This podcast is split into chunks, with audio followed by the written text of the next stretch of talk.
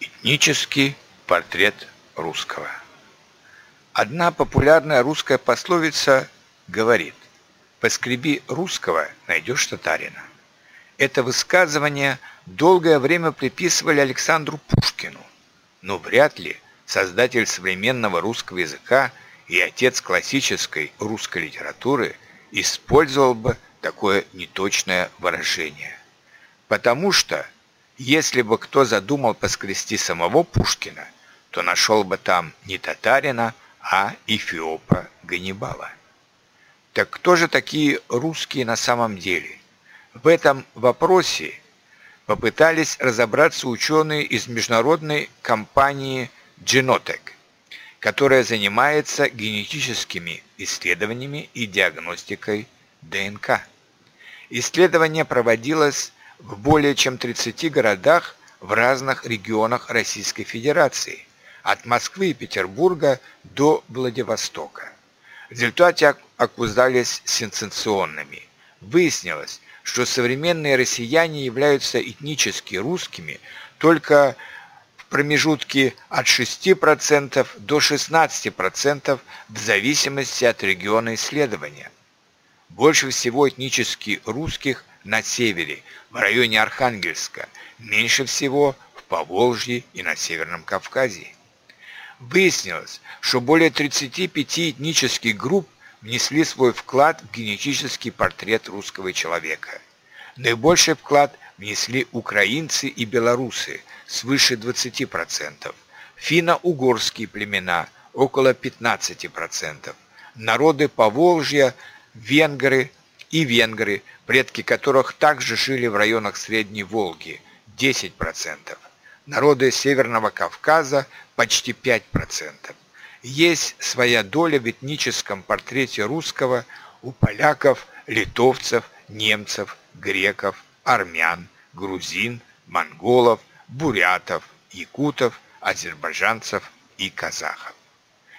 Большую долю украинцев и белорусов в этническом портрете русских вполне можно объяснить тем фактом, что Центральная Россия, а также территории Украины и Белоруссии исторически были частью единого образования, которое называлось Киевская Русь.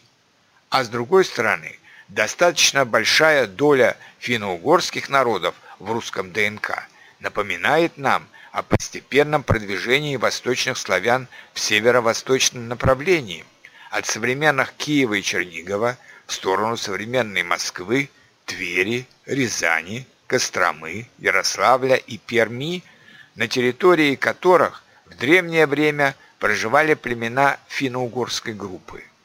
В наследство от этого смешения древних славян и древних финнов русским достались не только финно-угорские гены, но и характерные финские названия рек в северо-восточной России – Москва, Нева, Клязьма, Меря, Цна – Ака, Кама и другие.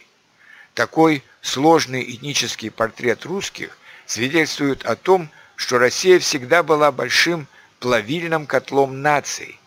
В этом отношении она сильно похожа на Соединенные Штаты Америки.